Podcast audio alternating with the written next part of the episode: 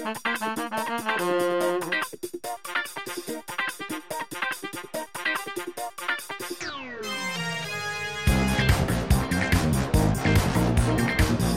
you, Ron Barassi, for your rendition of our theme, and welcome to episode 25 of the Champagne Comedy Podcast, where we like to talk about the best Australian comedy show of the 90s ever made, The Late Show, and other D-Generation comedy tidbits.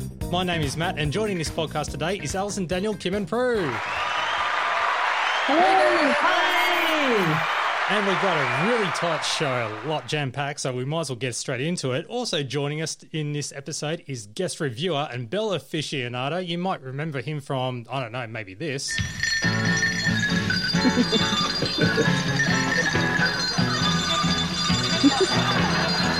yeah, yeah, there's going to be plenty more where that came from.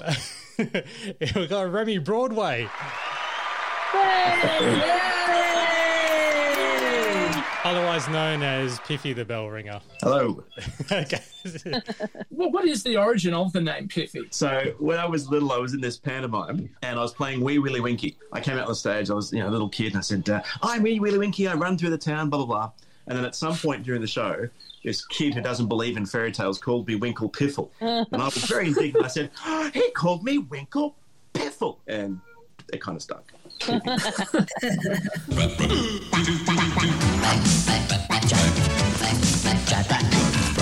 And we have one, or actually three correspondents here. No, we'll make it two. Yes, and we have Steve Owen, who is a regular of uh, Champagne Comedy's website, and he actually has a bit of feedback from episode 24. Straight up with the commercial Crime Stoppers bit. Daniel, Yeah. the porn star is Joey Silvera.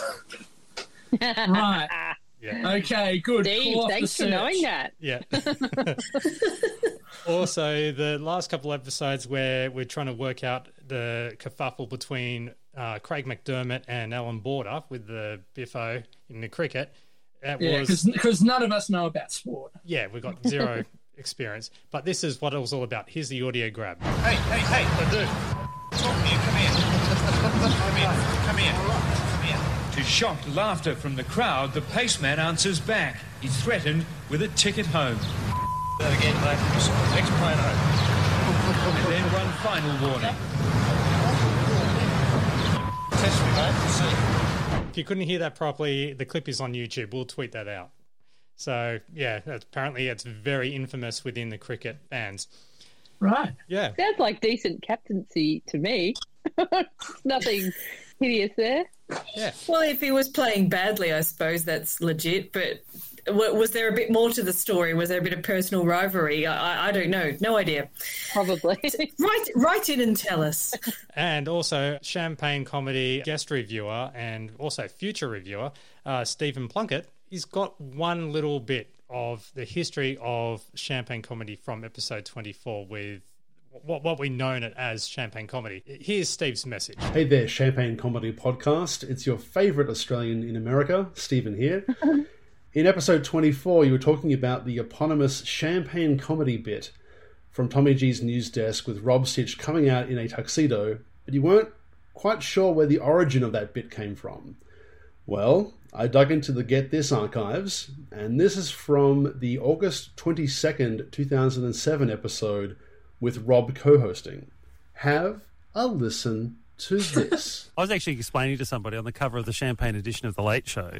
It's actually some of the irony's been lost. I was explaining today it was because Tom had had pre-recorded the worst um, Yeah, comedy sketch. that's right. in sketch comedy history. That's true. and to which I said, Tom, I, I I watered it down and just said it was really bad. And Tom said, Well, what, you, I've just got nothing to fill it with. I said, That's no reason to show it. And he said, Well. It's all the reason I need, and so that's why I went and got a tuxedo and the champagne. And, That's and right. actually- And you coined that phrase, champagne comedy, which comes from who was the bloke who used to say champagne football all the time? Oh God! Now, now I'm getting. A shit. Was that the captain football. and the major? Yeah. Well, we it was yeah, yeah. What was that? What were their names? That's when when we when we came up the the, the characters Graham and the Colonel. We'd run out of ranks because they'd taken Captain Major. We grabbed Colonel, and we can't be the General. We can't. And so I called Graham. Um, that, I said the, the, the, the character's only going to last two weeks, and it's twenty years now. It's been haunting me. So there you go. Liam Renton was right. So there's the origin of champagne comedy. So thank you very much, Stephen, for supplying that. And sorry, mate, you can't win the button and sticker set of the champagne comedy, which leads me to the competition of doing your own best champagne comedy pose, where you could win this button pin thing, metallic thing from the Dinkum Company, and the sticker set. It's truly a glorious prize. Yeah, fantastic of these. So I've actually got one person who's entered. Out of all the hype. This is good. Yeah. So so far. You got to start somewhere. Yeah. Yeah, definitely. Now here's the question: How do I send an image to everyone? In the chat function. Hold yeah, on. maybe there's a share screen or something. Here we go. That's the face. Oh, oh, that's, pretty good. Oh, good. That's yeah. good. That's That's, really Bob. good. So Tongan Bob, you're in the running. well, oh, hundred Oh, percent he's up in the running, year. all right. Yeah. All he's done. That's a bottle of Sea View as well, because Rob didn't actually have proper champagne. He had Sea View. Ah. well, that is Tongan Bob photoshopping his head on Rob. So that's Ah, as best okay. as we're going to get. Nice little bit of Photoshop work, though. Yep. Yeah, it would Yeah. funny if he actually wins and he gets a magnet with his own face on it. Now, do people have to recreate the champagne comedy pose, or can they do any pose from the program? Oh, we prefer the champagne comedy pose, but if you want to come up with something else, you're more than welcome to. Considering that we only have one entrant at the moment, at the moment, we probably shouldn't be too picky. if you just send something like that, and uh, we'll tweet the image out, put it on Facebook, etc., um, and also put it on champagnecomedy.com. If you simply email your photo to champagnelateshow at gmail.com, all the T's and C's are on the website. And now here's one more little bit, another competition. So we've got two comps going. Let's throw back to season one. Chances. Chances. Chances. Chances. Yeah, chances. Chances. Chances. Chances.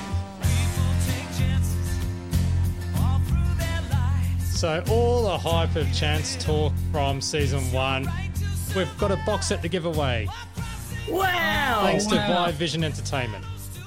And so it's uh, season one of Chances, 59 episodes. Thanks to How, ma- Via, how, how many discs? 16. That's a lot of discs. Yep. So Champagne Comedy Pin Set is only available to Australian residences uh, because it's coming from the Dinkum Company. This one here is open to worldwide, but depending on the postage because uh, it's going to come out of my pocket. But uh, yeah, Via Vision are giving this one away. Uh, for the podcast, you got until the 31st of October 2021 to enter.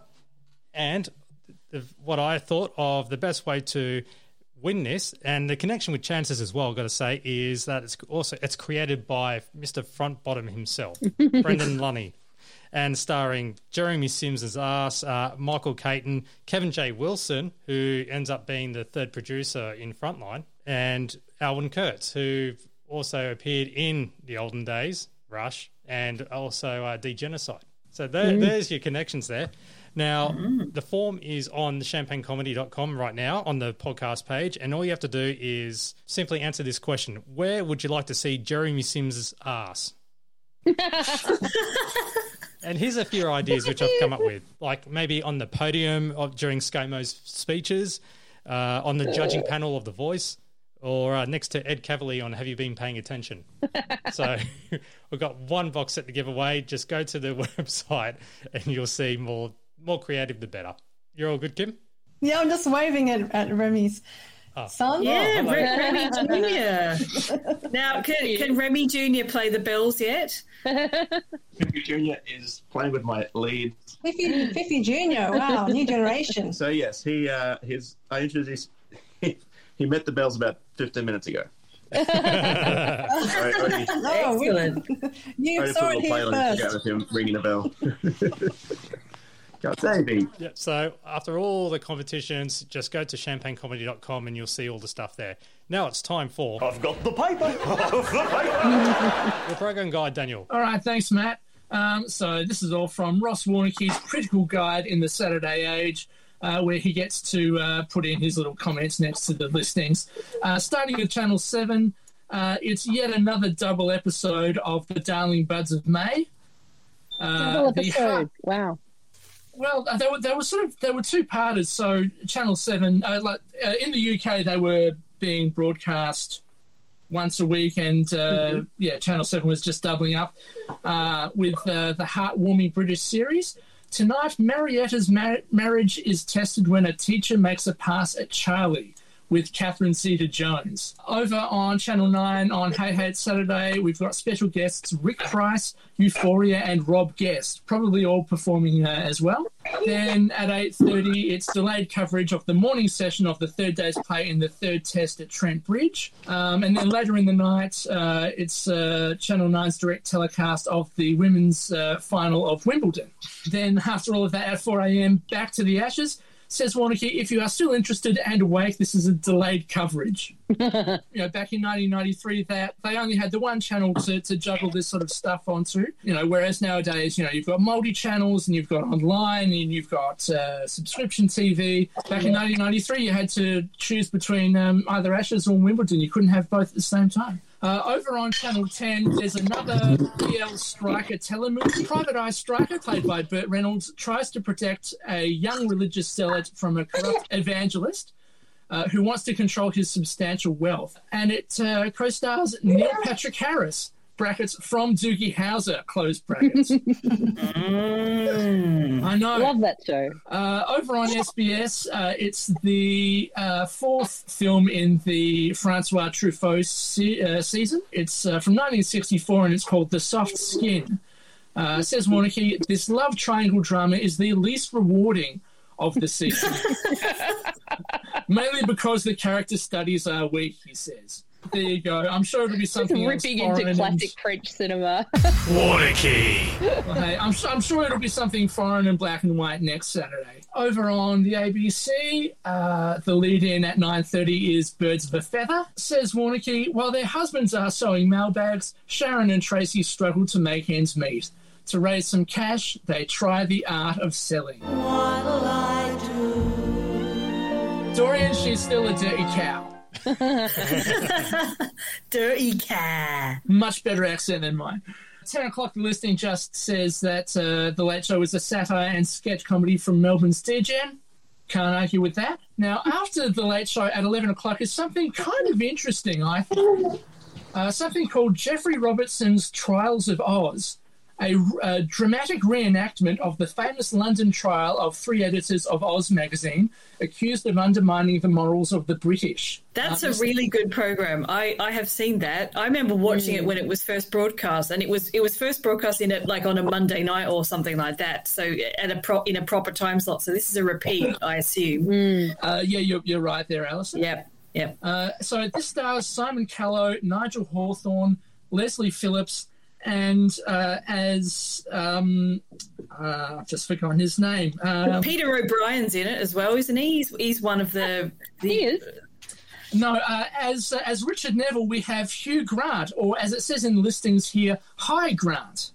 but yeah, it's it's it's quite an, an interesting um, bit of TV, and uh, it is available on YouTube along with um, there's like a um, an, an introduction, sort of setting up what the, the trial was about, and a discussion afterwards uh, you can see on YouTube. Then at twelve thirty, the ATVI news, and at one a.m. Rage uh, featuring Splatines. Thank you, Daniel, for that. All right, let's get straight into it with uh, The Late Show, Season 2, Episode 5, on Saturday, July 3rd, 1993. And we have the opening, which is Wimbledon, and the third test from Trent Bridge has been cancelled due to rain. Also, it's pissing down in the Late Show studio. So much rain and wet weather that day. ABC sportscaster Tim Lane explains it's too wet for comedy. And the ABC reporter Mary Gearin is on set chatting to Tony, and they're ready to launch into the standby program, Dad's Army. I thought this um, gag was quite clever, actually. Like the whole, it looked like sort of some sort of rain effect that they were putting across the the visual. And you know, e, all the audience have got umbrellas, and then there's like people mopping up the rain. I just thought, for a daggy joke, it, they did it well. Yeah, it's pretty impressive. I, I think for mine, Tim Lane really sells that uh, that sportscaster vibe, uh, especially when he starts off saying, Well, no joy for Late Show fans here tonight. So, Remy, what was your experience um, when you, you were called up to actually be on the on the show? Were you in the audience as well at this? No, the first appearance, I had no idea what was going on. Um, So they just played it, and you didn't even know that they were going to not play actually. it. It was uh, people started ringing me up and saying, "Remy, we just saw you on the Late Show." I said, "What's what's the Late Show?" And, uh, So you, you didn't you didn't watch the program. You didn't know what it was. No, I'll be honest. I had no idea Wow. what the late show was. Uh, I was 15, focused on school, and then uh, And- yeah, they yeah. just said it was happened. Uh, yeah, they, so- they so- flew me down, gave me Yes. a, a day or two to to prepare, and there I was, sitting in this. Uh, I think from memory, I was sitting in like a green room or something while the show was starting. So I was just sitting there watching that whole thing with the umbrellas and whatever, thinking, well, I don't know what's going on. So had you laughing. had you come down to Melbourne a couple of days beforehand and done rehearsals with the team, or flew me down from memory. I mean, you know, it was 30 years ago. They, they flew me down that afternoon, I think. I just did my thing and stayed the night and flew back up the next day. All- Did it you actually planned at all. play the Graham and the Colonel song on the bells? Like, did you learn how to do that? Yeah, yeah, yeah. So they, they sent me a recording of the song, and then I just had to listen to it and try and because and the other issue I've got is that there's only there's only eight bells, Yeah. uh, which gives me Yeah. eight notes. Uh, so to this day, I'm not really happy with the sound because it wasn't quite right, but I had to do the best with. Yeah, It was amazing. It's really good. Yeah, yeah. It, it did seem like the, the music might have been slowed down a bit just to accommodate the, the, the key of the bells, but um, not not by too much that that you'd really notice. I think.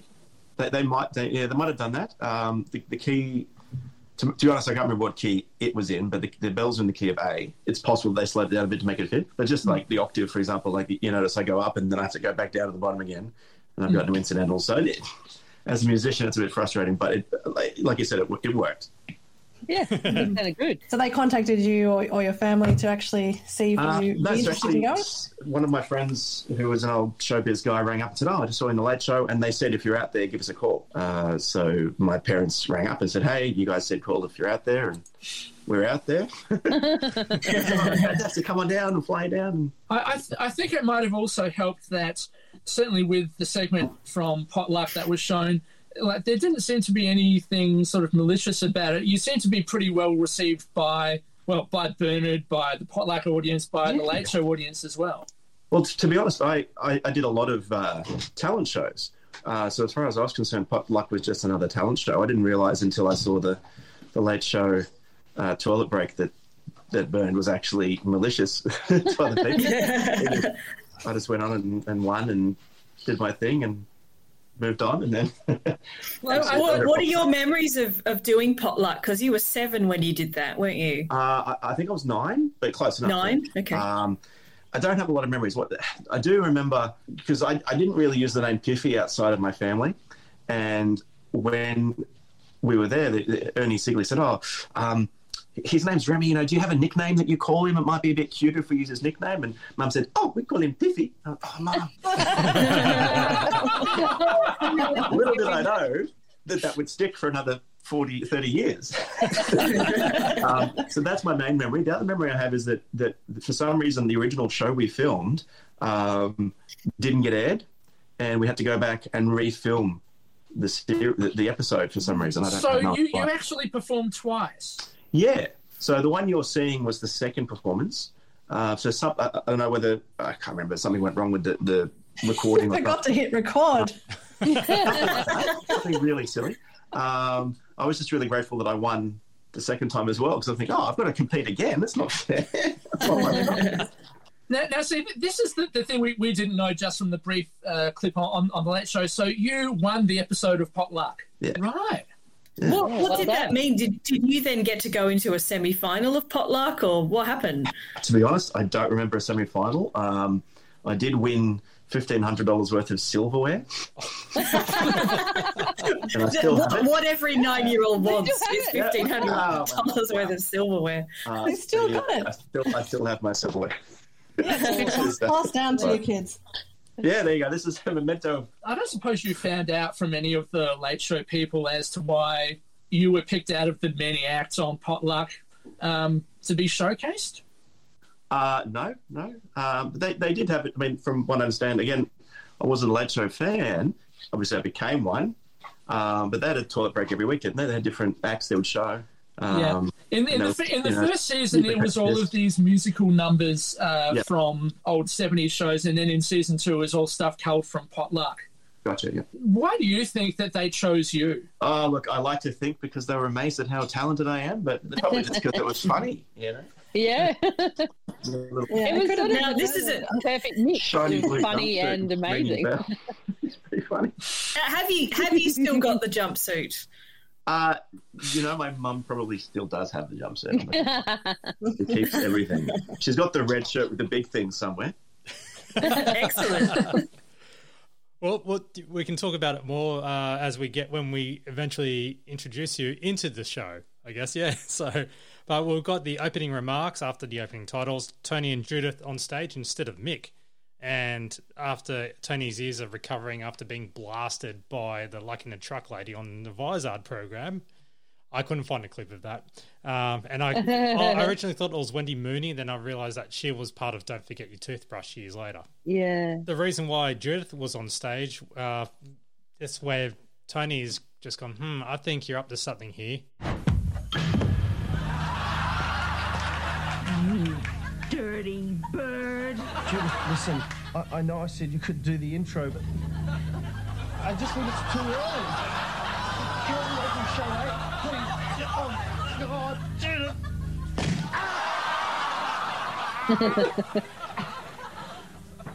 I love you, Mick. Basically reenacting the hobbling scene from Misery.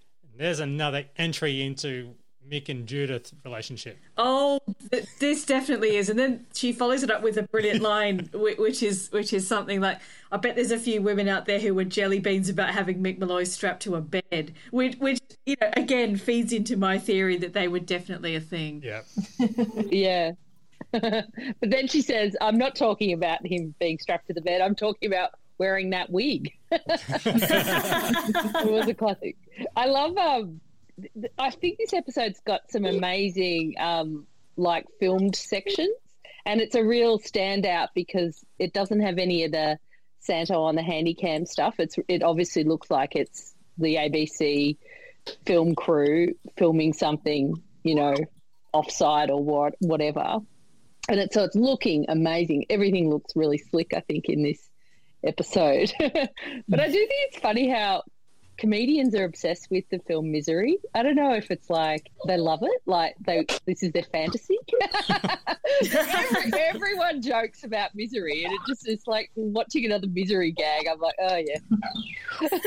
it was a fairly recent film at the time. It, it came out 1990, I think, so it was was still very much in the public consciousness. But I would agree with you, Prue, that this is a really good episode. We were talking last episode about how great the the fourth episode of, of series two was, but I watched this and I thought actually this is really this is up there. You know, it's got some really iconic sketches in it and some great moments and.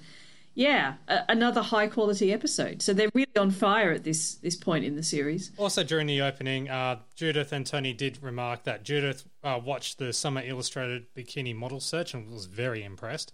And Tony went to a Yothu Yindi concert, and right next to him was Your a head. Of, sorry, Your rager. Yeah. Judith and yeah, it's more or less uh, the person standing next to him was the head of the Western Mining, Hugh Morgan. I must admit, I've got no no idea who, who Hugh Morgan actually is, but uh, yeah, considering the joke, I, I think you can you can get uh, why Judith hopes he's still single. Yeah. Sarcastically. Yeah. But it's it's such a like it's such a non sequitur saying to uh, a bunch of Indigenous people, "Piss off back to your own country." Yeah. Yeah. Obviously, there's some context there. It sounds like mining magnates have always been idiots. So, well, they, they've always been more than happy to blow up indigenous sacred sites, and, and he, they're still doing it today, unfortunately. Yeah. Yeah. Tragic. There was also Judith reading uh, in the Truth uh, newspaper that the page three girl is gone, but they have integrated stories to include Norgs. See, she said Yeah. Norgs, N O R G S. I don't understand the other version. Yeah, apparently it's Norks.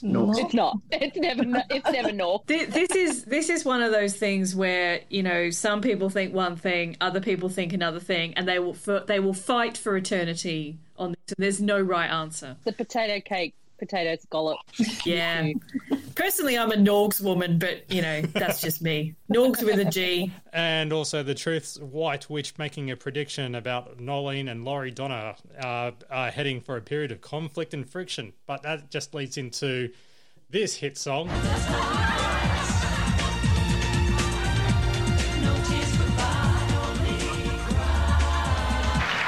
Bernard.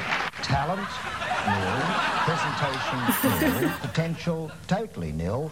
But a sum total of 10 for generosity. Well, I, I did notice uh, when I looked at the video clip on YouTube that Laurie is holding a copy of the Sylvania Waters diary. Getting a plug in for the book there. Possibly the only copy in existence I have, uh, apart from what he I'm going to say that this song did not chart because I used to watch video hits pretty regularly around this time, and I do not remember seeing it. You know how they'd have a novelty or, or a new release? Yeah. but It didn't go anywhere. It'd be there alongside the recession rap or something. Although to be fair, the, I think the recession rap was '92. All that stuff that, that Bernard said, talent nil, presentation nil, potential totally nil. That was very rude of him to uh, talk uh, uh, about you like that, Remy. Hey, settle uh, down. You're taking advantage of me being on mute. Won't work. It does turn out we do actually get to see who Bernard is critiquing as a potluck classic later on in the series. And now it's over to the news desk with Tommy G. And I'm just going to skip all of them except for one, for one of the news things, and that is Bill Clinton receives unexpected wrong number. Hello, Philip. It's John Blackman here from Telecom Mobile. Start Actually, there was a couple of really great gags in in the news desk that I wrote down because I love them, and I, I think this is a good example of the news desk where the jokes are really good, even though like the topical aspect is long gone, you know. So, but looking back on them, like I, I quite like the gag about and the pens don't work, like the bank. Yeah. And then somebody's gone to the effort of actually giving Tommy G a pen with, you know, a chain and it's nailed to his desk and he actually grabs it and yanks it off the desk. That was actually funny. That was in relation to the Commonwealth Bank workers' strike, which I remember because I had to do work experience in 1993, and and they sent me down to the bank, and I had to wait about two hours to to, to transact things because there were only a few tellers on at the Commonwealth Bank. So that that was a big national story at that that week. Yeah, quite interesting. And then the other thing was um, the Swans, how they didn't rec- they didn't remember their own yeah. Theme tune, and it was like We're the "We're the Swans." Swans." and then they start singing "Achy Breaky Heart." Okay, okay. One, two, three. We're swans. break my heart. I actually break heart. I just don't think he'll understand. I, I also love the, the delayed audience reaction as like it seems like it takes them a, a moment to work out what the Swans have switched to, and just that that that great big laugh at the end. And other bits are women's uh, finals in Wimbledon. The finals will be shown on Channel 9, as mentioned earlier in it uh, during Daniel G's program guide. Uh, the ABC is screening it too, but the satellite is on a 60 year delay. So, That was classic. And also, there's a cricket joke as well. Uh, Tommy is just going through England's cricket team because they've had some changes. Uh, Hick has been injured. Lewis, at Foster, and Gatting were done because they were just English and Tufnell is just a useless bastard. Then they throw to Captain Graham Gooch, who's optimistic about the team's chances, and then they show footage of women's cricket. Tommy, it's Rob here. Hello, Rob.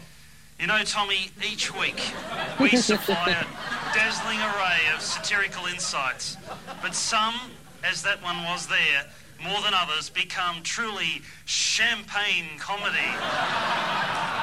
Thank you, Rob. just like these badges and stickers that you could win. I love how the, the audience knows exactly what's going on as soon as you hear the three words, you know, Tommy. Uh, we I posted that um, as a kind of comic strip on the Late Show Facebook page yesterday, which had about 400 likes. But someone pointed out, "Is Tom still using that phone? And have you been paying attention?"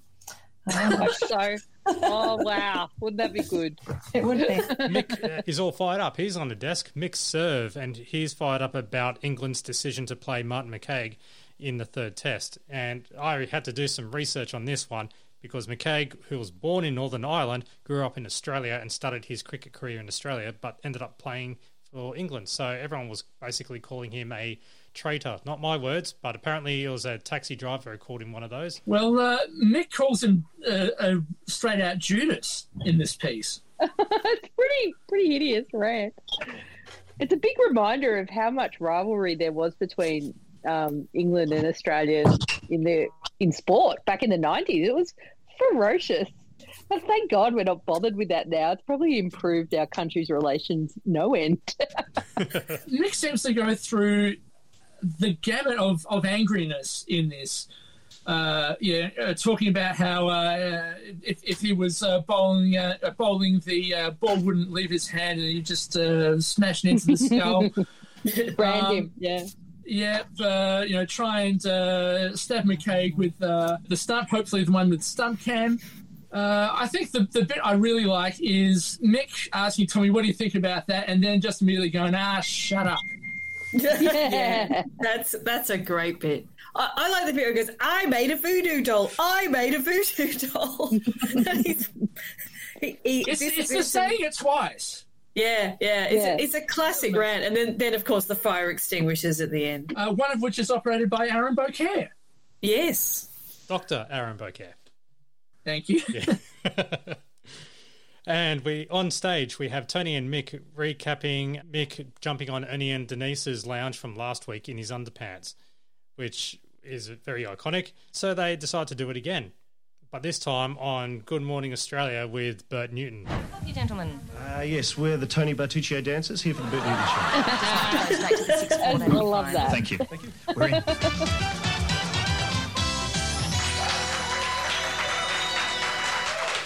Good morning, everybody. Uh, good morning, Australia, as they say in the classics. Okay, Mickey, feeling confident? oh, yeah, yeah, no problem at all. I feel very good about this one. And also the show, and go back to Sydney and report on the same.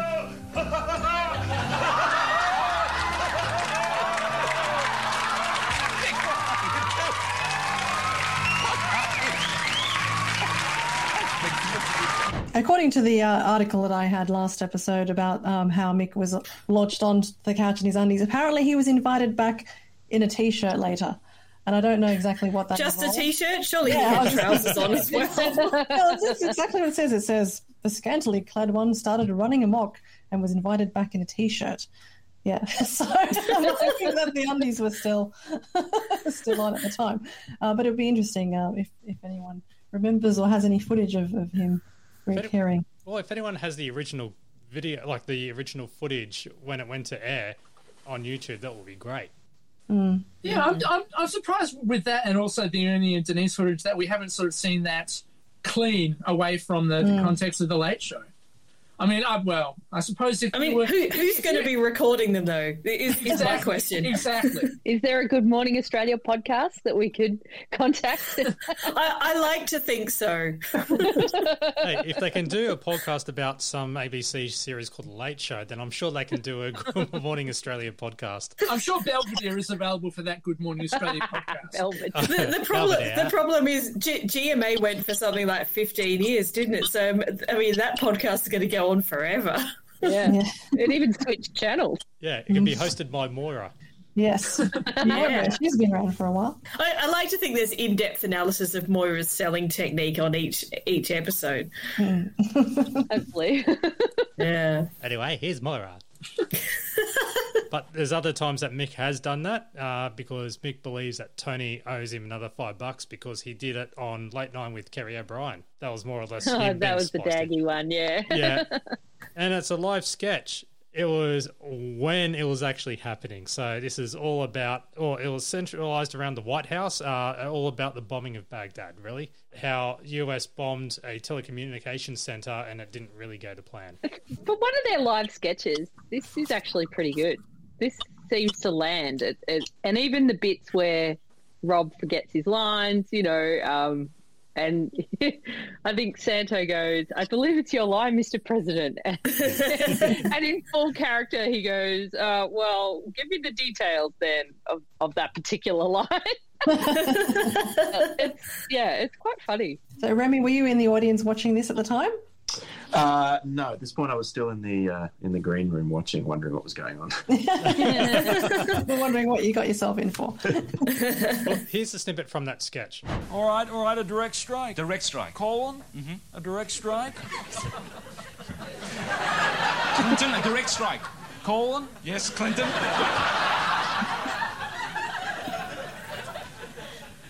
Colon? Yes. you must make a di- direct strike now.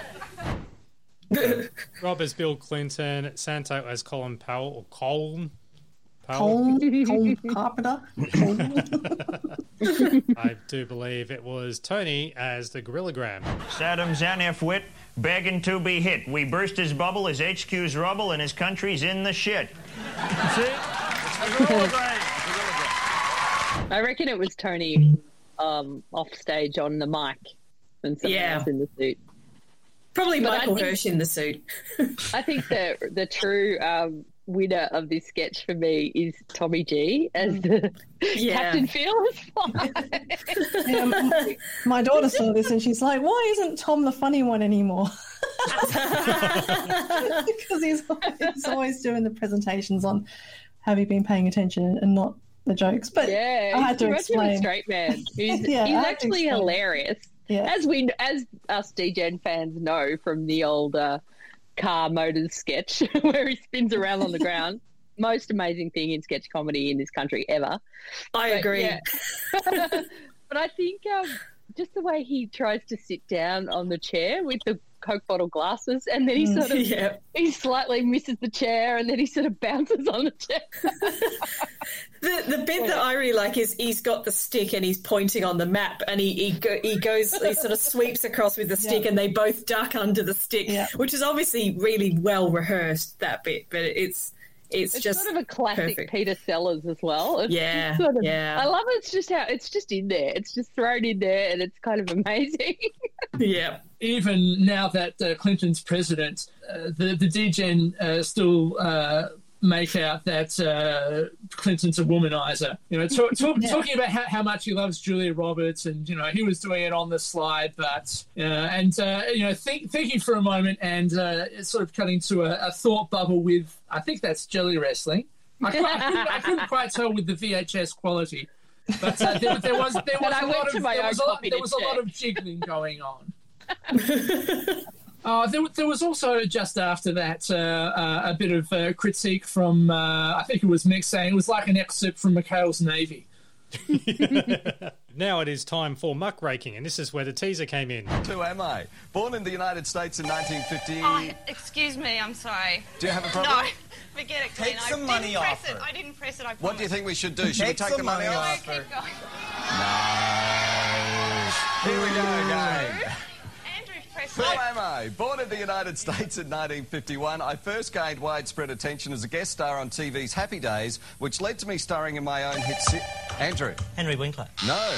Own hits. Jane. Robin Williams. Robin Williams is right. Has come through with Oh, a yeah, correct Jane! answer. Amazing. So, Jane, Yeah. you're trailing Andrew by four dollars. You could pick up some money here if you like. Who would you like from the phone game? Um, I think I'd like the home viewer, thanks. Home viewers. Bad move. Oh no.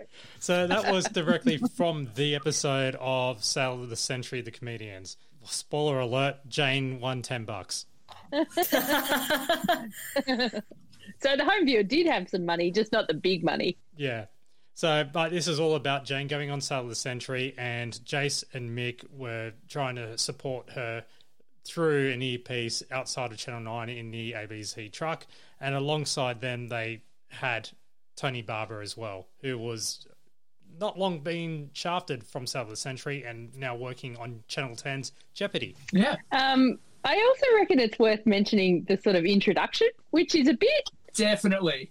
awkward. It's Mm. so awful. You know, like I, I'm kind of got trying to go with it, but it's just this horrible misogynistic shit. And Yeah. Jason actually comes off as a massive prick, I think. And even though I know it's just a setup for a joke, it really it annoys me. yeah, I, I think as as young ladies at the time, we were quite annoyed by the treatment of Jane. It was quite Yeah. patronising, calling her a special friend and all this sort of thing, and singing that um, Hans Christian Andersen "Ugly Duckling" thing, which I remember having to do at school. that, that bit was mildly amusing because I remember that song. Um, but luckily, Jane held her own and said, "You know, you guys let me down," and then they led into that that whole really clever sketch. Here's the actual bit where they were trying to set the entire OB setup, really. Let's go through the checklist. Uh, donuts, check. Uh, beers, check. Uh, Encyclopedia Britannica, uh, the complete works of William Shakespeare, check. Uh, the Bible, mm-hmm. uh, Tony Barber, check. that was a good setup. But yeah, this is one of my favorite sketches, in the whole from Tony wearing the Channel 10 cap just to say, "Hey, screw you guys, I'm, I'm with Channel 10 now." But the whole thing about he has he says keywords anticipation, and that's when you press the buzzer when they say what's the tallest mountain in, and and don't call Glenn Tony. Just he's just he really he's really into it. He just does it so well. He's such Hmm. a good actor in this whole sketch. I thought he was great. He really makes it. But also, can I mention that the ABC outside broadcast van is the coolest thing I've ever seen.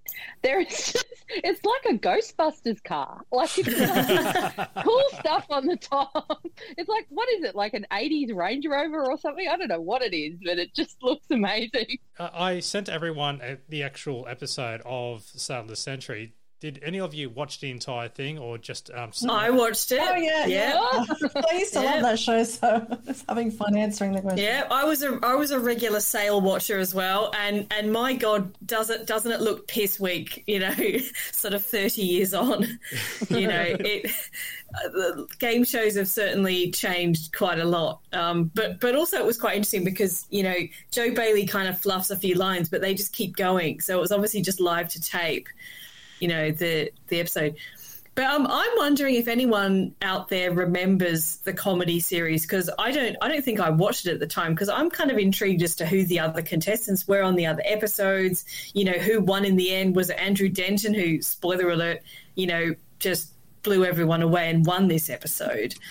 Yeah, You I definitely what remember happened? watching. I remember I watching the show. remember. Yeah. Uh, it was Matthew Parkinson because he Oh, yeah. um, he also went on as a as a private citizen, I suppose you'd say, and he he blitzed it. He's an amazing quizmaster.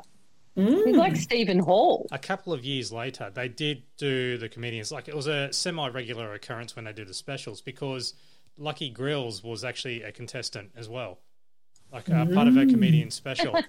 so I, I don't have the promo. It's on YouTube, but you'll see it's a different back- background uh, style to the actual set from 1993. So I think he, he did it uh, maybe 1995, 96. But so that it's been a regular occurrence with those things. However, now this is going to kind of ruin the joke, but I just want to play the actual excerpt of how the Papadums uh, get mentioned. so, yeah, if you don't want to have the joke ruined, just skip this for the next 30 seconds. Which word meaning to saunter lazily also describes a portion of baked bread? Andrew. Loaf. A loaf is right. One dollar off the lead. Made from spiced potato or rice flour is which thin, crisp wafer bread of India? Andrew. Papadum. That's correct. Into the lead. Thank you very much. What was the answer to the question before last? Uh, Jane. Papadum. No, loaf. Before laugh. So, trick question. That, that- yeah, that is odd. The the, the, the trick question. Um, I've just had a look through my scans of the, the Green Guide, and I can tell you who was on the other uh, episodes, or at least the first four episodes, because the Friday was the final. So uh, on Monday we had Andrew Denton, Jane Kennedy, Marty Putz, and Mark Downey. On Tuesday we had Stevie Jacobs, Ernie Sigley, Denise Drysdale, and Peter Moon. On Wednesday we had Richard Stubbs, Jane Turner, Maurie Fields, and Jimeoin. And then on Thursday, Tanya Lacey, Russell Gilbert, Trevor Marmalade, and Anthony Ackroyd. and I assume the winners from each of those first four nights uh, uh, battled each other uh, on the Friday. Um, oh, well, I don't know who won then. Yeah, but I do remember Hmm. Matthew Parkinson being amazing at it. So, but that must have been separate. Yeah. Yeah, that must have been the Lucky Grills edition. I mean, look, considering that Andrew won that Monday episode on 68 points, Jane came in a, well, sort of close second on 36, and then Marty Downey and Marty Pats were both on 25 and 20 respectively. Um, I would say that, yeah, Andrew might have won the whole lot. I, I, I wouldn't put it past him. He's a smart guy. Yeah. Yeah. Okay. My money's on Denton. Did you also notice in the episode, if you watched it, when they were doing the prizes or the gift shop, a certain person who was dressed up as the flower? No. Oh. It was Nicky Buckley, Oh. who was going to uh, White Ant. What, what, what do you call it? Uh, cut Yeah, Joe- replace. yeah, replace. Cut Jo Bailey's grass, really. Oh, no, no, no. She she got a promotion. Oh, She was promoted at work. And Jo Bailey went on to those Chemist Warehouse uh, infomercials. So everyone was happy in the end. Because, like, both uh, Mick and Jason are obsessed with Jo Bailey, even in this sketch, like, let alone further on in the series. Yeah. Get Jo Bailey's phone number. Get Jo Bailey's phone number. that bit was funny. And with Tony Barber going through his, his address book and reading out all these old Yeah. uh, Yeah. Yeah, Barbie, Barbie Rogers? Barbie who? Who was the one where both uh, Mick and Jace went, hmm, Uh, oh, Elise Platt. Elise Platt. Was it? Elise Platt, yeah. I remember. But according to an article that I have about the actual um, series, which I think some of you may have seen, um, so the four winners from Monday to Thursday then lined up for the finals on the Friday and Monday of the following week, and then the scores for the two nights were tallied. So they would have Ah. had two actual episodes where they were competing, where the winners from the Monday to Thursday were competing. Right. Well, there you go. We dissected the actual episode of Sale of the Century and not too much of that sketch. But ev- everyone knows the sketch. You know, it's such a well-known late show sketch, Yeah. isn't it? And The as best is, the bit is, next, um, as is the next one that's, that's coming up.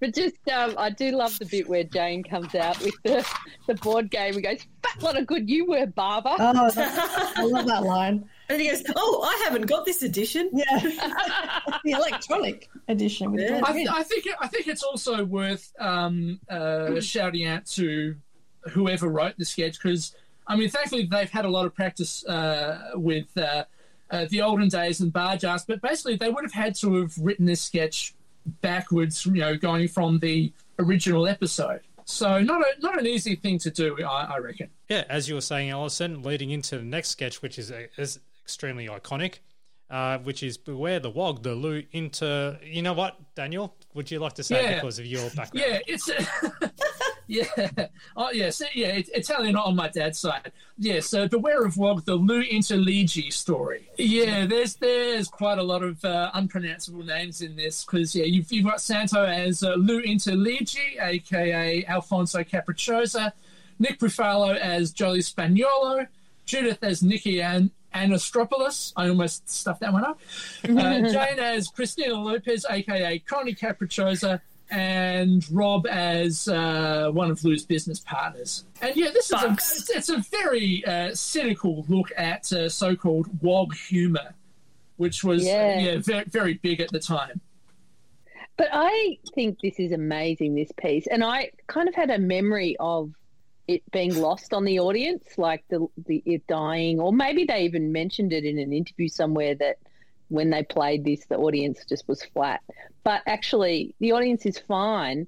It's just so heavy with content, isn't it? It's like a mini movie.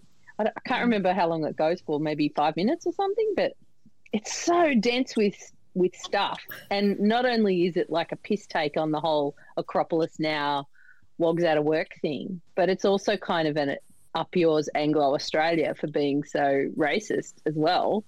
Especially with all of those cliches that are in the narration, talking about the Mm. Roman legion of fans and uh, you know, uh, But also, they, they talk about Grecian urns, and you know they're they're meant to be Italian. Right? So, so that again, that's a, that's a sort of dig at Anglo Australia, kind of mixing up Greeks and Italians, and and you know, so that that was the thing that really stood out for me because I've seen this sketch so many times, Mm. and just just that bit, you know, that that really subtle but but pointed dig at at white racism, Anglo racism, I suppose, is what stood out for me rewatching this again. I thought it was a good ribbing as well towards a certain someone, a certain comedian of a certain ethnicity owning the trade or trademarking the word wog. Wog, Yeah. yeah. That was a real thing that he tried to do, was it, or It is. something It's similar? legit. Yeah. It, uh, it it it reared up its head uh, again recently. Um, I'm just trying to remember the name of the the, the comedian uh, who had an issue with it. Well, a simple Google search will pretty much bring up as many news articles as you as much as you Yeah. want. Really, too Yeah. afraid of saying anything to be honest with that one. I think Santo's comeback to that, like I own the word Dago, is is brilliant because it's kind of like it's all fun and games if you want to try and own the word wog, but what about spick and Dago? Like they're all awful slurs. Like Yeah. you can't just sort of Disneyfy the word wog just because everybody uses it and it sounds like oh we own it now. You know, it's they're all awful, and and I think in a way you can sort of hear the audience go, oh. I feel I feel guilty. You know, like I Mm-hmm. probably use those words, and they and they are as awful as each other. There's just so many amazing, great bits in this thing. Uh, it's it's almost like we can have a whole podcast about this this uh, mini movie. Yeah, like, like, especially this slogan. We, we were breaking down the ethnic barriers. Uh, we, we were holding a mirror up to multicultural society. You can use that anywhere. Yeah. There, there's another great line which is in a similar vein, and it's kind of a dig at pretentious performers sort of overanalyzing and justifying their work, where um, Jane as Christina Lopez says, I'm standing up and representing all second generation migrant women. And you think, no, you're not. you know, you're, you're doing you're doing a really kind of base level crap comedy character, but you know, she she's trying to justify it. And th- then you have the the woman who's vox popped in the street. He mm. says, She makes me feel really good about being a dumb slut. And you think, Oh my Makes me feel god. really good about being a dumb slut. Yeah, exactly. It's just so cutting, isn't it? It's just Yeah, like yeah. laser point accuracy on what they're getting at. Yeah. I also that- love the way woman- Jane's in a cafe next to a payphone. Have you noticed Yeah. that? Yeah. How nineties is that? Yeah. the dumb slut woman, wasn't she just someone that they vox popped and said, Could you say this line? And she did it. And, and like, she's not, I mean, she does it perfectly, but I, I thought that was the backstory for that line. Maybe I'm wrong. Maybe I'm misremembering. It's ama- it's quite interesting um, how they integrate a lot of actual archival footage into this because I mean, what a couple of years before this uh, sketch uh, came on. Um, Santo was basically doing a woggy character on the Triple M Breakfast Show called Gino Tagliatoni. Mm, yeah. And So- so a lot of that footage is from those sort of outside broadcasts, and they used to do a dag ball, I think, every year with Eon FM, and that's sort of how they got the Shirl footage, I think. And the photo Mhm. with Gudinski as well. Oh, and, Although that may have been photoshopped, was it? Or Well, that, that would have been during their five in a row days because Gudinski re- helped them release five more and five in a row. And well, I, I do wonder how, how they teed up the, the, the shot with um, uh, Santo and a very confused looking Molly, Molly Meldrum. And also the amazing video for Sweet Mate, the film clip. Like that is a film within a film. Like that is actually incredible. That whole the the video that they did for that, and just making that song. it- It's like it's just oh, so perfect. Uh, a parody of those sort of comedy videos at the time. I'd like to see the full version of, of Sweet Mate. You know what, what what happens to him after he's arrested, but but also the, the music to Sweet Mate is is very very similar to um, to one of their other songs that they did in the first series. If you listen to the the backing track, uh, which one was it? What's all that about? What's all that about? Yeah, yeah, that's the one. Basically, uh, not everything is Sweet Mate because uh, Joey and Nikki gate crash, uh, Lou's rehearsal with Michael Hirsch as well uh, in shot. And uh, again, it's it's sort of um, yeah, parodying um, o- only the rights to the word "wog," basically. I was just going to say, and even that little bit there just shows how dense this whole segment is because the bit where they go, oh, look, there's a TV Week cameras and they do a, a showbiz pose. but even the caption that goes in TV Week is hear no evil, speak no evil, speak no evil. it's like, oh, God, you know, but it's so, it's so amazing. We also have Tony on the couch uh, who points out some Pedantry. in the TV week. Mm, yes, um, someone's mixed up. Um, someone's put a photo of Alexei Sayle with a caption saying Katharine Hepburn. And if there are two people who look any more different than each other, I don't know. Yeah. But yeah. and The person who who got that wrong probably got the high grant wrong that we were talking about earlier as well. but uh, this is where uh, Judith, who's also on the couch, responds to feedback to, I don't know, some potluck talent person that was showed. Oh, I don't know what you're talking about. Yeah, and um, uh, well, this is where this is the letter. Actually, here we go. It says, "Dear Late Show team, I enjoy your show heaps, especially the quote potluck unquote toilet breaks you play. In particular, I liked last week's act, the bell ringer Piffy. I was wondering what has happened to Piffy. Is he now a headline act at Jupiter's Casino? And that's where we are introduced to some guy, I don't know, who just looks like Piffy. uh, Remy, you can now talk. You're always able to talk. I know, he's been quiet for the entire what was it like? What was it like sitting there in the audience and Judith Lucy saying, "I just want to pop him on a bit of toast and eat it right up"? when you're 15. Very yeah, good. yeah. I mean, which, if you analyse that line these days, is a is a little bit dodgy. But but anyway, what what were your feelings at the time, Remy? I, look, I, I think I was mostly just s- stunned. Like, really, what, I had no idea what was going on. I was a bit flattered, obviously, but mostly just wondering what was going on. Yeah. I think did you, that- you can kind of see it in my face too if you watch closely and just narrate it. Just like, I'm here. So when did you leave the green room to sit in the audience there? I, I think it would have been during the the, the previous uh, skit, or um, just after, or during the um, the Santo bit, what is it, the Luigi bit. Uh, yeah, it's it's it's great to see that that you sort of get your your moment in the spotlight, really, and and you you get a great reception from the audience too. We put the call out to uh, some of the listeners as well if they want to ask you a question. And Peter Phoebe, who's a regular, wanted to know what was the schoolyard reaction from when you actually appeared in the show? Uh, to be honest, there wasn't a huge uh, reaction from the school. Most of the reaction I got was from older people. My So I your was already teachers, doing. Sorry. your teachers then it's like, hey, I saw you on the Late Show, but did you hand in your yeah. homework? well, my, my, my, my mates were already used to seeing me on TV and such, so it wasn't really new for them. Uh, but yeah, I'd get recognised by random people to saying, "Oh my god, you're Pippin!" Did you sign a lot of autographs?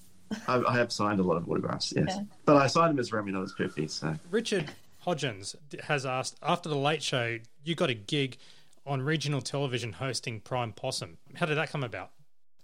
Uh, so that particular one, I uh, used to do juggling and balancing and sort of a, a one-man variety show, and I was doing that in Brisbane. And one of the producers from Prime saw me doing my bit and went, "Ah, that might be interesting in this show." So he approached me afterwards and said, "You want to film a pilot for this new TV show we're doing?" And I gave it a go, and it all worked out well. And then I was with that for I think I did about 550 episodes in total. Um, Wow. yeah, it was it ran ran for a few years, and then I switched over to the ABC for the Wayne Manifesto in '96. Oh, you're a part of the Wayne Manifesto. Mm, mm. That's cool. And Daniel Brewer, he asked, uh, what was the instant claim to fame like as well? So when all this had happened, were, were you on cloud nine, or were you just like, oh, I'm used to it because of you? Yeah, look, I, I, I was used to being in, in TV studios, and I, I was kind of used to people recognizing it. It wasn't really a a big claim. Like it wasn't an instant. Oh my God, you're a megastar sort of thing. Like, Yeah. People would recognize me here and there. Like it wasn't. It wasn't a huge. Like nothing changed for me. Uh, s- well, Scott McPhee asks, and this is a two point question What was your first public performance, and or do you do anything else besides bell ringing? So my, my first that I can think of, uh, I was five years old, and I played the electric organ on Young Talent Time. Amazing. I had a clip on YouTube. I was actually looking for it earlier, and I couldn't find it. It might have been removed for copyright reasons. You can see me on Young Talent Time when I'm seven playing the bells. What year was that? No, that was Well, that would have been 85. Uh, Uh, if, if, yeah. if, if, if, you were, if you were 1987. yeah around around the 1985. Yeah, the clips of me playing the bells on Young Talent Time they're on they're on YouTube, but it's not under Piffy. It's under Remy, Remy Broadway on, you- on Young Talent Time. So yeah, I guess to answer the question, the first one was uh, what was the second part of that question? Was that a two-parter? Yeah, yeah. Uh, do you do anything else besides bell ringing? Oh, Bubba Bell Ringing. Well, yeah, uh, my, my main focus was acting. So I did the, I pretty much did everything from, I started off the electronic organ, then I did the, the bells, than I did, I mean, I was a, I got a black belt when I was seven. I was one of those overachieving kids. So I was like the youngest kid in the world to get a black belt. So there's clips of that somewhere. I Wow, a that would be a claim to fame. Um, it was it was crazy. I, it was too much. I'm going to make sure my son doesn't have to do that. uh, yeah, swam a mile when I was four. Um, then I did dancing, singing, acting, poetry, tap dancing, ballet, like everything you could think of, juggling, balancing, magic. But yeah, acting was the one that really sort of struck home with me. So I, I shifted more into that uh, when I left school. Uh, worked on a few films and TV shows, and then ended up uh, fi- accidentally finding my, my way into hospitality and open up a, a lounge bar. Well, I was going to say the letter, or the quote letter unquote, uh, saying that is he now a headline actor at Jupiter's? Ha- Did you have, well, which is now known as the Star? Did you perform there? True. I did. I did perform at Jupiter's. I. Wow. You didn't share the same stage as Wickety Wak or anyone like that? Uh, no, I don't think I've worked with Wickety Wak. I worked with the Wiggles, but uh, That's pretty I've been around. you still dabble occasionally in acting still, or do you just chilling? Uh, look, I, I really, I mean, I, I, because I was full time in hospitality, I was just focusing on running the, the restaurant. I ended up opening a second bar, so I had two bars in restaurants at the same time. Um, so I was doing like little TV appearances here and there, and just kind of shifted away and focused on that. Then I fell in love, got married last year, had a baby, and then now it looks like we're going back into hospitality again. So Especially hopefully the this time. restrictions ease up a bit for us. You've got a platform to, to spruik your, your venue if you if you want to talk about it just for a bit. Uh, okay, yeah. Well, um, it's called Central. Uh, it, it is in Surfers Paradise. It's in Orchid Avenue. Uh, we we I ran it from 2011 to 2019, and that's when I fell in love and I sold the venue, and someone else took it over and they changed it to a different venue name. Um, Okay. Just recently, the landlord asked us to come back and take the uh, the venue back. So yeah, in about two months we'll reopen with a whole new fit out. This is actually breaking news because Yeah. it's we've only just signed the lease, so it's very exciting we haven't really told anyone yet. So there you go. You can let it be known uh, that in about two months or so, once we've done a full refit, we'll be reopening Central in Surfers. So come along and have a drink with me if you like. Yeah, funny enough, I actually had a had a, a fan um, contact my agent a few months ago. Uh, and and hired me to play the bells for his happy birthday. I think he's turning. 50. Oh, amazing. I feel. Brilliant. I took out the old bells and replayed the Graham and the Colonel theme, and then Oh wow! did my best happy birthday. But unfortunately, there are incidentals, so it wasn't perfect. But it was a bit of fun. You know what you should do? Yeah. YouTube tutorial channel. Just uh, and all you Oh, do yeah. is how the- How, how to play Lady of Spain. That'd be great. Yeah. Well, I, need to, I need to learn smoke in the water. Really. So is this just the one set of bells that you have that you've had since you were a kid? yeah, uh, my my grandfather had them, and then uh, he taught them to my father, and then my father taught them to me, and I'll probably teach them to my little boy. Yeah, and he had his Yay. first taste of it tonight. Yeah, he, picked- he, he, he picked up and rang it straight away, and he was only eleven months old. So, all right, Piffy it's in the Junior. blood. Piffy Junior. Yeah. Uh, it's it's great to know that, that you still uh, got the bells as well. Oh, it's, it's one of those things like you know they're, they're too valuable. They're uh, they're one of a kind. So even if I didn't play them, I'd maybe put them in a big case or something. You know. One important question. Now, Judith did say this. I'm going to wait for you, Pippi. Yeah. Again, a bit dodgy as a comment to a 15 year old. Oh, it- that's called grooming now, isn't it? Yeah, exactly. Uh, I I think she may still be waiting, to be honest. Oh, that, that is sad. That is really, really tragic. Every time she'll be on TV or, or anything like that, you'll just tell your friends, "She's waiting for me. She's waiting." No, it could have been worse, Remy. It could have been worse. You could have been tied up on that bed. and now there is more. There is another letter from uh, John Lee Hooker of Geelong, and uh, but Tony, fake, fake name. yeah, Yeah. fake, Fake suburb. Just kidding. Uh, but yeah, the letter is pretty accurate, uh, except for the PS bit down the bottom of the letter says where the F or censored out. Where the fuck do you get those late show hats? So, but that looked like it was all in a certain person's writing who was actually reading it out.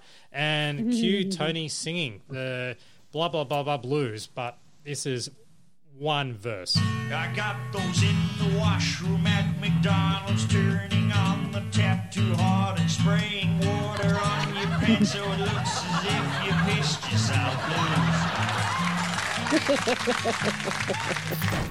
Relatable. Well, there were quite a few relatable um, things that he was singing about. Some of them are a little bit dated, such as the VHS tape and the little tab on there, and being behind someone who's trying to swap the tape in front of them.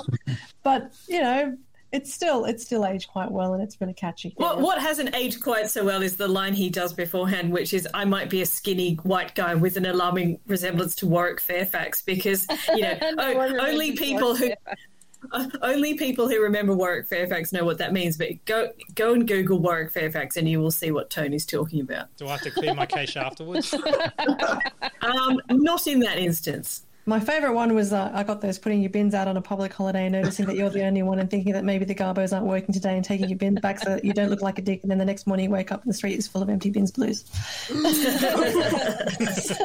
well read. We've all done it. And uh, if you if you want to um, uh, hear uh, the whole song in its entirety, it's used as menu music um, on the uh, Bargearse and Olden Days DVD. It is too, yeah. It's it's I forget which menu it is, but if you go poking about, you can just hear. Well, I mean, there's not much to the visual element anyway, apart from knowing that uh, he's miming to uh, to a backing tape of it. I'm sure one day it'll probably pop up on Tony Martin's official Sizzletown YouTube channel, which he is gradually uploading his old clips of the Late Show on there. Yeah. because he did do that uh, Margaret Thatcher one. Oh, the Billy Bragg was Billy like the Bragg tw- 20, 29th anniversary, wasn't it? Yes. Yeah, he tweeted about that. Now we have a commercial, a sketch, and uh, which is all about the National Bank tailoring banking to your needs, even if you're a bank robber. This is a quaint, cute little sketch, really. Yeah, I really love the acting from uh, Mick and Santo in this one. Like the bit where um, Santo goes, "Hang on, we also need some cash for our getaway car," and Mick goes, "Can you help us?" And the character names are Mad Dog and Shifty. So classic yeah. bank robber names there. But yeah, re- really, they're they're acting as though they're a newly married couple. Those two. yeah. Which is what was in the original ads that they're spoofing. Yeah, So- the National Australia Bank ones where it was the whole tag was tailoring banking to your needs, and yeah, from there it just looks. And if they don't, just pistol whip them. and uh, special mention to Tommy G as the uh, hostage bank manager who's Yeah. got gaffer tape and rope around him and still typing. And he- on the keyboard. yeah.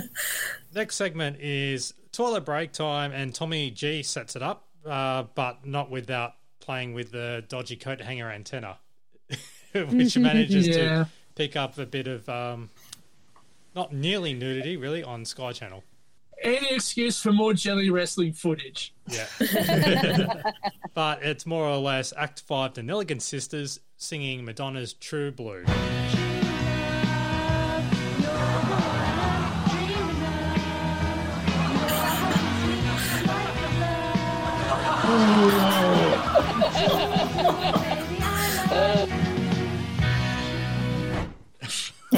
I love I love these two. They they are they obviously thought that they were doing a really great job, and then they realised pretty soon into the song that they weren't. And I'd, I'd love to, I'd love to know what you think of this act, Remy, the Nelligan sisters. What, what, what would you give them out of you know fifty or whatever?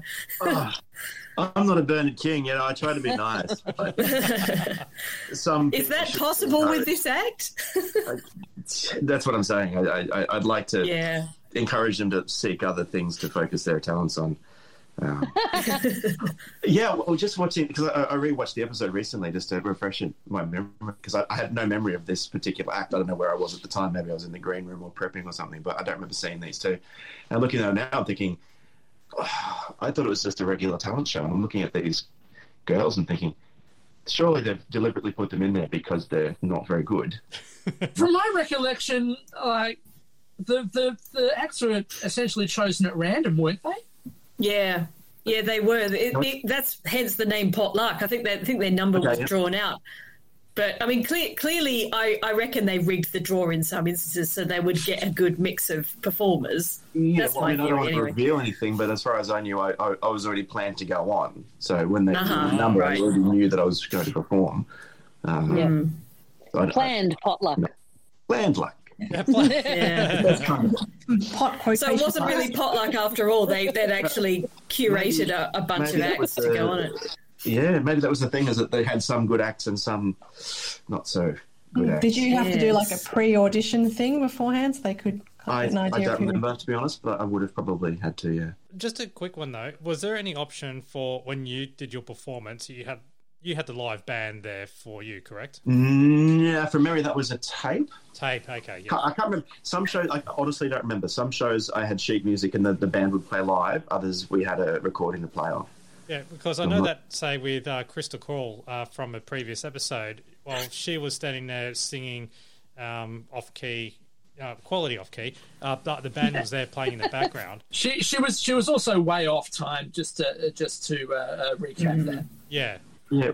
Well, I, I think because it might have been live because the, the backing track was a bit different. If, if you watch, you'll notice I actually start too early. So it could be the intro is a bit different from what I was used to. If you watch, you'll see I, I go ding, yeah, Yeah, ding, yeah.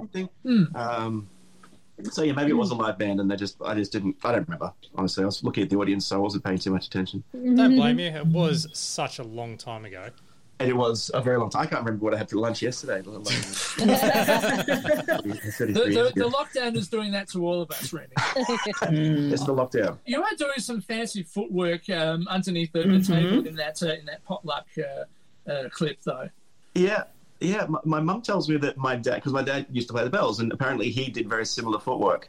So I don't know why. It just part of the getting into the, moment, genes. I suppose. Yeah, yeah, the genes. Just very quickly to, to go back to the Nelligan sisters, it's amazing how much of a time capsule this uh, potluck is because, um, yeah, it's from 1987 and uh, the sisters are doing a Madonna um, track from 1986. And we, we, we do get this sort of interesting sort of flavour of, of mid to late 80s throughout some of these other potluck um, uh, clips. Yeah, I, I will say uh, because Daniel, you're based in Adelaide. Mhm.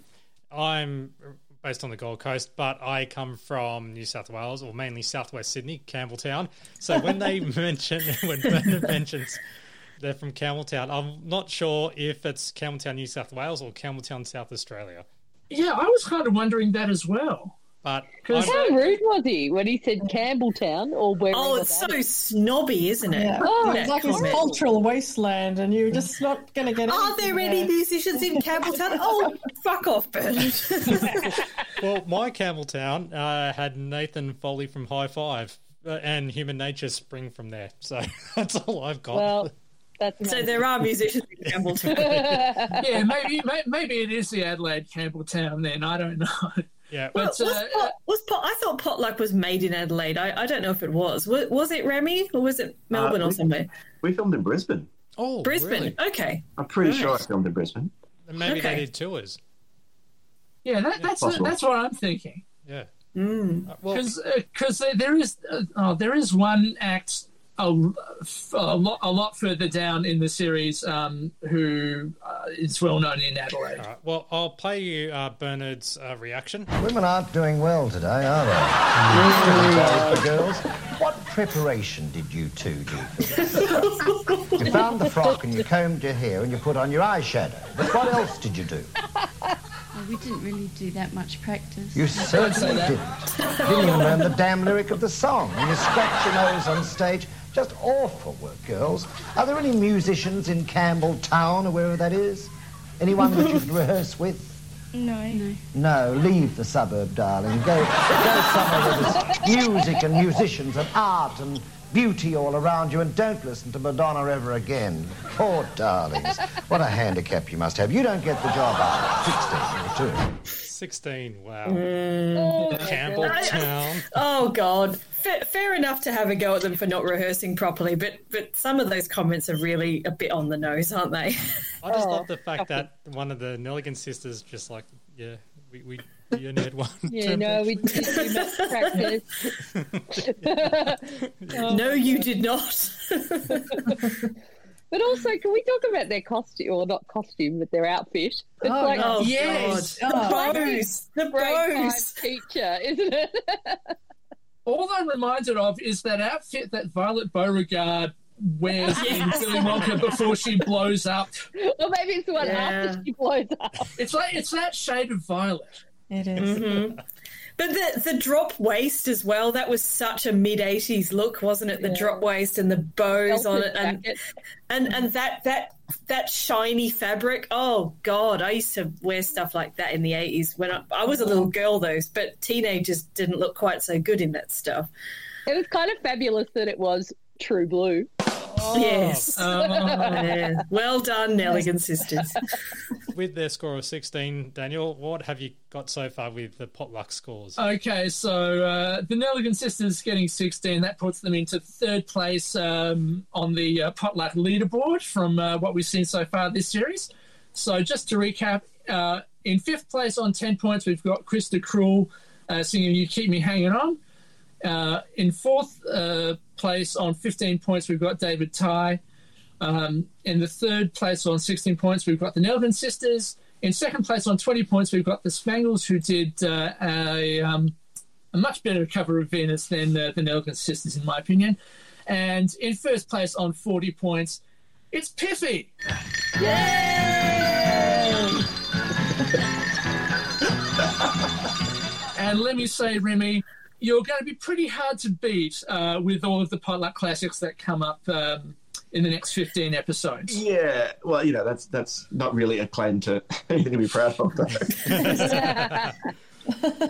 True love. You're the one.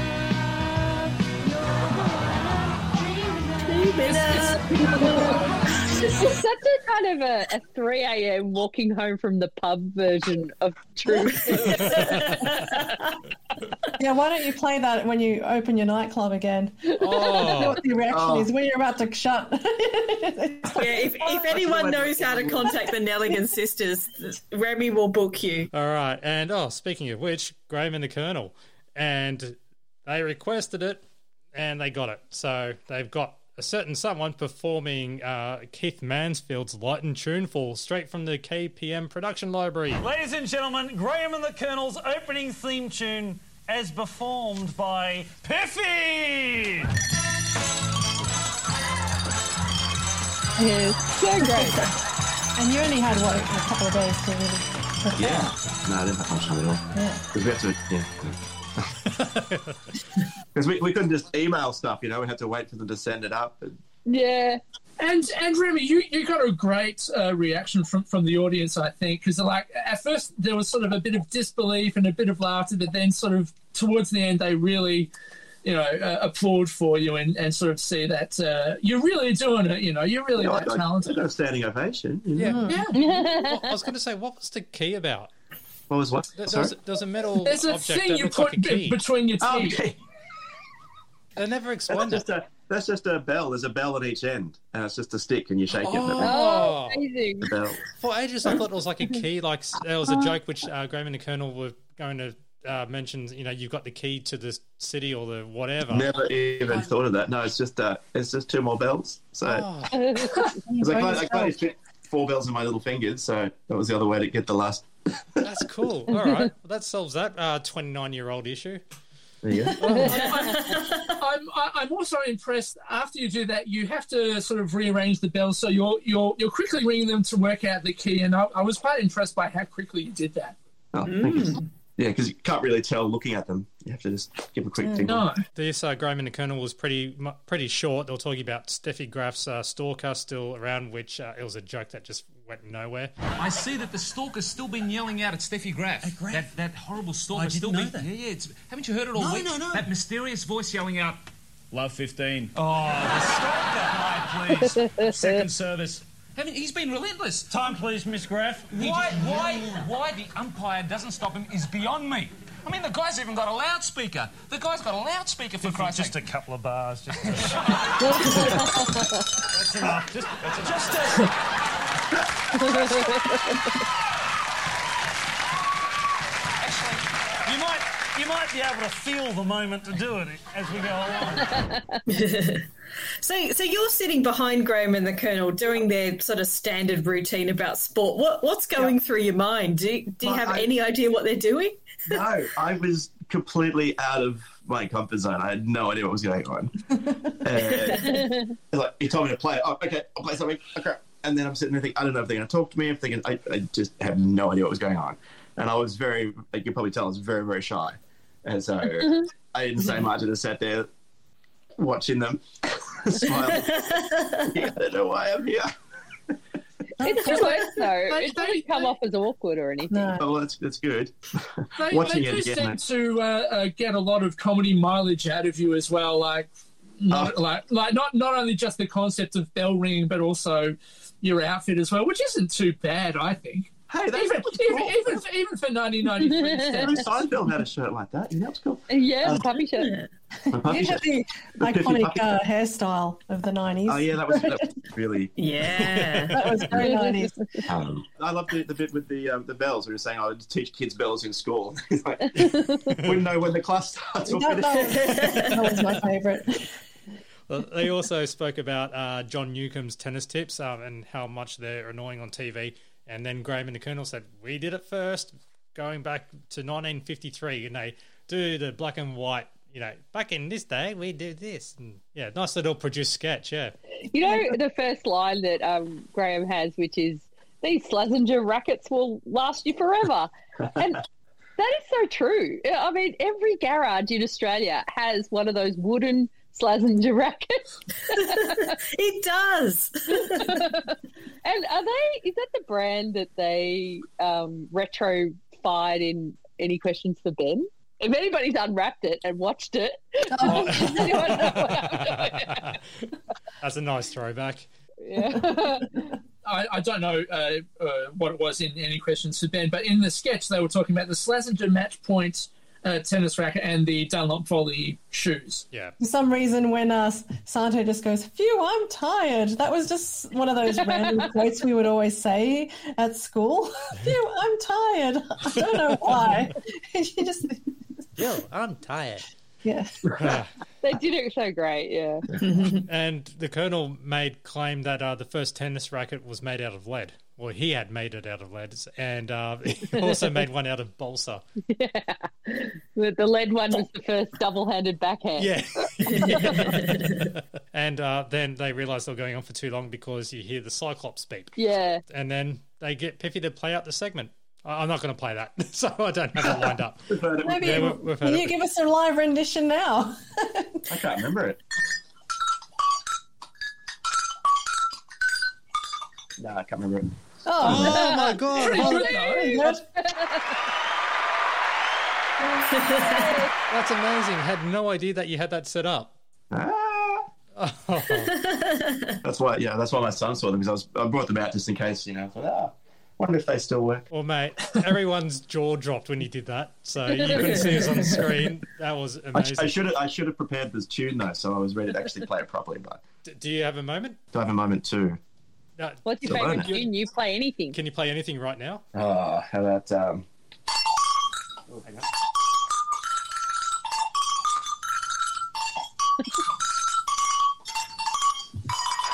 I would have loved to play "Smoke on the Water." I should have prepared. hey, hey, we'll settle for this when the Saints go marching in. That, that's fine. So now you just have to you now just have to do Bluey or something for your for your son. yeah, well, he's, yeah, he's, he loves uh, he loves Bob the Train, so that's uh, I'll have to find something on there for him. Pippi, smoke on the water. Uh, one day I'll have to do it though. I always think I must learn. That. Yeah.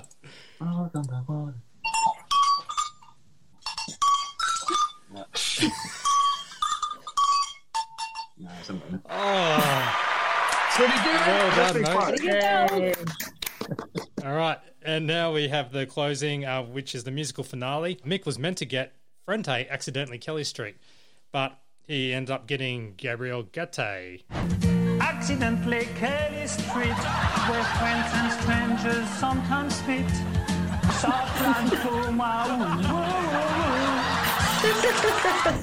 And then they showed the uh, photoshopped front cover of Juice with uh, Angie Hart's body, but Gabriel's head. Yeah, that that was a really iconic um, magazine cover in, It- it in that era. I, I had a copy of that magazine. I don't know if I've still got it, but yeah. Well, here's something Yeah. that none of you know about this. Remember when we caught up with Angie Hart in episode 20 of the Champagne Comedy Podcast? Well, this is the bit that I left out in the original interview because I also sent the clip to Angie with Gabriel Gaté performing. This is her response. What did you think of Gabriel Gaté performing your song? Look, possibly a better version than ours. Melodically, definitely stronger. and, and I really loved his um, magazine cover at the end. I thought he looked hot. Oh, that's sweet. Yeah. I thought that Gabriel Gaté did a really good job, actually. This is one of my favourite musical finales. There's something Mm. really sweet about the way he just Yeah. goes all in and he just does it. Mm. Yeah, it's a really Yeah. wholesome, wholesome bit of TV. Yeah. yeah, yeah. He just he just chucks himself into it and delivers a really great song. Well, hmm. funny that because I decided to reach out to Gabriel Gaté to get his. ah, Yes. Gabriel Gaté. Yeah, and the funny thing is, I, when I sent him the email to say, "Hey, can we have a quick chat?" I forgot all about it, and when I got a random phone call from a number that I didn't recognize because of his thick accent, I thought that he might have been a scam caller because I had gotten a lot of them that day, and I was about to hang up on him. but this is what he had to say about filming uh, and actually singing the song. Bonjour, it's a pleasure. I've, I've got very uh, fond memory of, um, of that particular time, uh, 20, 28 years ago, because um, it was fun to do. Um, and then there was great reaction from people. So it was, uh, you know, and I've, you know, I I still watch it from time to time, and I think it's quite amusing. You're writing on the success of your show, What's Cooking, which was shown on Channel 9, correct? Yes, yes. Uh, I did What's Cooking for two years. and I was actually part of the you know, the creating team of the of the show, and it was um, lots of television. And I certainly understood very quickly uh, because I was working with with Colette Mann at the time uh, on What's Cooking that uh, television is about entertainment. So uh, when I was um, asked to uh, to do uh, you know, the late show, um, you know, I, I thought that would be fun to do. Let's go. Let's go for it, even if I make a fool of myself. So, when they actually approached you for this, were you aware of Frente at the time? I, I didn't know much about Frente. I, I kind of knew the tune, uh, but what happened is that uh, before What's Cooking, I was involved with uh, a lifestyle show that was actually the very, very first one of its kind called Everybody. And Jane Kennedy was one of the, uh, we were four, four presenters, I think, and Jane Kennedy uh, was one of them. And I was, so we, we worked together with Jen before, you know, the, the working dogs and, all- and all of that. So it is, um, it was, if you want, uh, there, there was a connection there. They, they knew me, and um, and What's Cooking was very popular on television. You know, we got nominated for uh, for a Logie. Uh, it, it was so cooking. It was just starting, but where people appreciated cooking on television, and I think what we did was was pretty good. So um, it was popular. So, where was this filmed? Was this filmed in Melbourne or because weren't you based in Sydney for a while? No, no. No. I, I'm really. Uh, my wife is from Melbourne originally, and we have been living in Melbourne for uh, for a long time now, since the uh, the early 80s. Uh, so it was it was filmed in the, I I think, at the television station. Um, was it in South Melbourne somewhere? And um, it didn't really last very long. You know, like uh, they were pretty ready when I came. I came, you know, you go to the makeup room, and they had sent me the music that I was playing in my car. uh, I was very nervous because I. Uh, it's very tricky. Uh, I've done lots of things, you know, on television, but singing um, on a tune in a foreign language and try to make it interesting and funny was was a big challenge. Uh, they had given me a script, a, a funny script um, that was not the, the real world of words of the, the song, but um, you know some of them were, uh, and I had to modify it slightly so I, I could pronounce the, the words so people could understand, and then I added a little bit of my own, especially towards the end of the of the piece when. Uh, you know, I put a bit of French in, into it, and it was, you know, it really worked well. I, I think we did maybe two takes or three takes, um, which which is a relief, you know. And, and I was got in the mood quite quickly, so it, I was, you know, like um, I was pleased because sometimes it can go terribly wrong, and you make a, a real fool of yourself. Well, this shows that you're a great sport because, uh, yeah, you did throw in uh, Plastic Bertrand uh, towards the end. So Yes. yeah, that was everyone knew that, so I thought, um, you know, let's put that on uh, accidentally Kelly Street, uh, you know, Rude Kelly. I, I put that that French line into it, and um, and at, at, at the time I was taking taking singing classes. I have a friend that um a good friend that was a a singer, and um, he had told me that taking uh, cooking uh, singing classes would probably be good for my my voice projection. So I thought, oh well, that will be an exercise. So after this musical finale that you performed on TV, were you approached in public at all for people to do uh, more renditions of it? No, not really, but many people mentioned it, and they often talked about the one that John Kerner did, you know, as their two favorite one. Oh Um, wow! And uh, so I was, I was, you know, it's always nice when people say good things about you. It's pleasant, you know, because it's the business of television, especially with what I do, cooking, is extremely demanding. There's lots of preparations. You've got to look good. The timing is is key. There's never enough time. You know, we, you are never given enough enough time to do what you really want to do. Um, so uh, it was pleasing that uh, you know it worked well and it was amusing and you know it's good to, as we say, to take the piss out of ourselves when you you know do something like that. It's uh, you know life is not serious, especially at the moment with COVID. You, you know you need more of those um, to uh, to cheer up and just to relax and to smile. I sent you the audio file of Angie Hart commenting on your act, really, your performance of their songs. What did you think of uh, Angie's feedback? It was good because, uh, well, you know, I became interested in her after singing a song. You know, what an honor. you know, she, she's very, uh, can see she's very amused by it. You know, there's a smile uh, in her voice from the first word she says to to the last one. And, and then she looks, she en- enjoys seeing me at the end on the poster, half naked. So, you know, I, I think, well, she loves me. I love her. Everything. It, it was a marriage made in heaven. Gabriel Gaté, thank you so much for joining. It was a pleasure. Accidentally, Kelly Street, when boys and girls meet in the street. Accidentally, Kelly Street, ça plane pour moi. Ooh. Did you notice that uh, Gabriel Gaté had the exact same backing track as the parody we heard last season, accidentally was released? Yes. Exact same. Interesting, yeah. So thank you very much for that, Gabriel. And now the closing credits. And so after the closing credits, we have the ticket plug with Tommy G in the bell ringing clothing. And I don't know, someone named Piffy again. Oh, that guy. yeah, he's Go away. just stealing the spotlight. What did you think of Tom's um, piffy outfit, Remy? Uh, look, I was extremely embarrassed by the, the blue jumpsuit. Um, I wasn't so embarrassed about the red the, the red shirt with the big things. I thought that was kind of cool, but the blue jumpsuit, I was very embarrassed. Uh, so I was a little bit uh, uh, uh, yeah, embarrassed is probably the best word to use for it. um, especially when he brought it out again.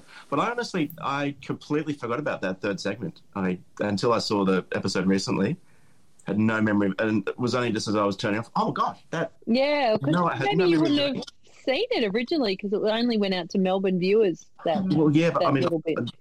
true, but I, yeah. So obviously I did it because there I was. And Yeah, it managed, obviously I managed wasn't to well prepared. belt out uh, managed to belt out a few uh, notes of Lady of Spain for a few seconds as well before the chat off. Always ready to throw Lady of Spain in there. You know, that's my my. Daniel, was there any Easter eggs in the credits? Uh, again, they're very uh, thin on the ground in season two. Uh, just the special guests: uh, Tony Barber, Remy Broadway, Gabriel Gaté, Mary Gearin, and Tim Lane, um, with uh, Nick Bufalo, uh, who was in the um, uh, Beware of Wog sketch, and uh, Fernanda Ramos. I'm not quite sure who she is. I really hope that she's not the uh, young Oh, girl the that dumb, says the dumb slut Oh, woman. no. yeah, I really hope she isn't. Because that, cause that's a cr- that's a cringeworthy line, really, to be known for. Well, she got a credit. She gets a laugh, you know, gets a really good laugh out of that line. But yeah, that's it. So, other than that, um, that's it for episode 25 of the Champagne Comedy Podcast. So, yeah, please make sure that if you want to enter any of the competitions, such as winning the sticker and pin, uh, go to our website uh, and also the box set of chances. That's up there available as well to enter. Just follow the details. Yeah, so email us champagnelateshow at gmail.com, Twitter at TLS Champagne, website champagnecomedy.com, Facebook, The Late Show page. God, we've got so much stuff. And also uh, for a private chat group on this podcast as well. Look up Champagne Comedy Podcast on Facebook. Uh, it's on private. Answer the three questions and you're in. Only got it up there because of security reasons. And also our dodgy merchandise store, Redbubble, which is bit.ly slash champagne comedy, where you can buy some really dodgy stuff. And, uh, well, not dodgy, piss weak. Piss weak stuff uh, because it's, it's basically a fundraiser to, for us to buy better prizes for you because I'm really trying to save up for one in particular that's coming up really, really, really soon. That's the Bluey box set. Come on. you can buy a coffee mug and you could win a box set that's worth way a lot more. Um, so, yeah, I just want to say thank you so much, Alison, Daniel, Kim Prue, as well as our very special guest, Remy. Thank you so much for coming on, mate. Yay! Yeah, thank, thanks, thanks for, for being part of this. Uh, it's it's it's almost like a nostalgia section because like we're commenting on a TV show you appeared on about a TV show you appeared on. I'm sure that you know, like in another decade's time, there'll be a listicle about the podcast about the TV show about the TV show. I, I really, I really hope there's not another podcast where someone analyzes what we say about the Late Show. Oh, that that'd be that would be far too much. also, thank you everyone for submitting questions uh, as well. Uh, and also, big thank you to Gabriel Gaté and also Angie Hart and Steve. And oh, the list goes on. Both Steves, actually, Steve Elwood and Steve Plunkett. Thank you very much. My name is Matt. This is Champagne Comedy Podcast. I'll catch you next time. See ya. Bye.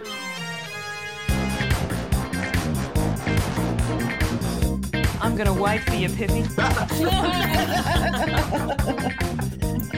I'm gonna have nightmares about that. the, the other soundbite I Still waiting. had, I, uh, I had this one here. I just want to pop him on a bit of toast and eat it right up. Oh no, what that's going to be in funny nightmares. was my wife seeing the episode and saying, "Oh, you used to be good looking." Oh. Hey, I'm still recording, so. Thank you for listening to the Champagne Comedy Podcast, created by fans for the fans. For more information on this podcast, please visit champagnecomedy.com. Produced by Matt Fulton Productions, mattfulton.com.au.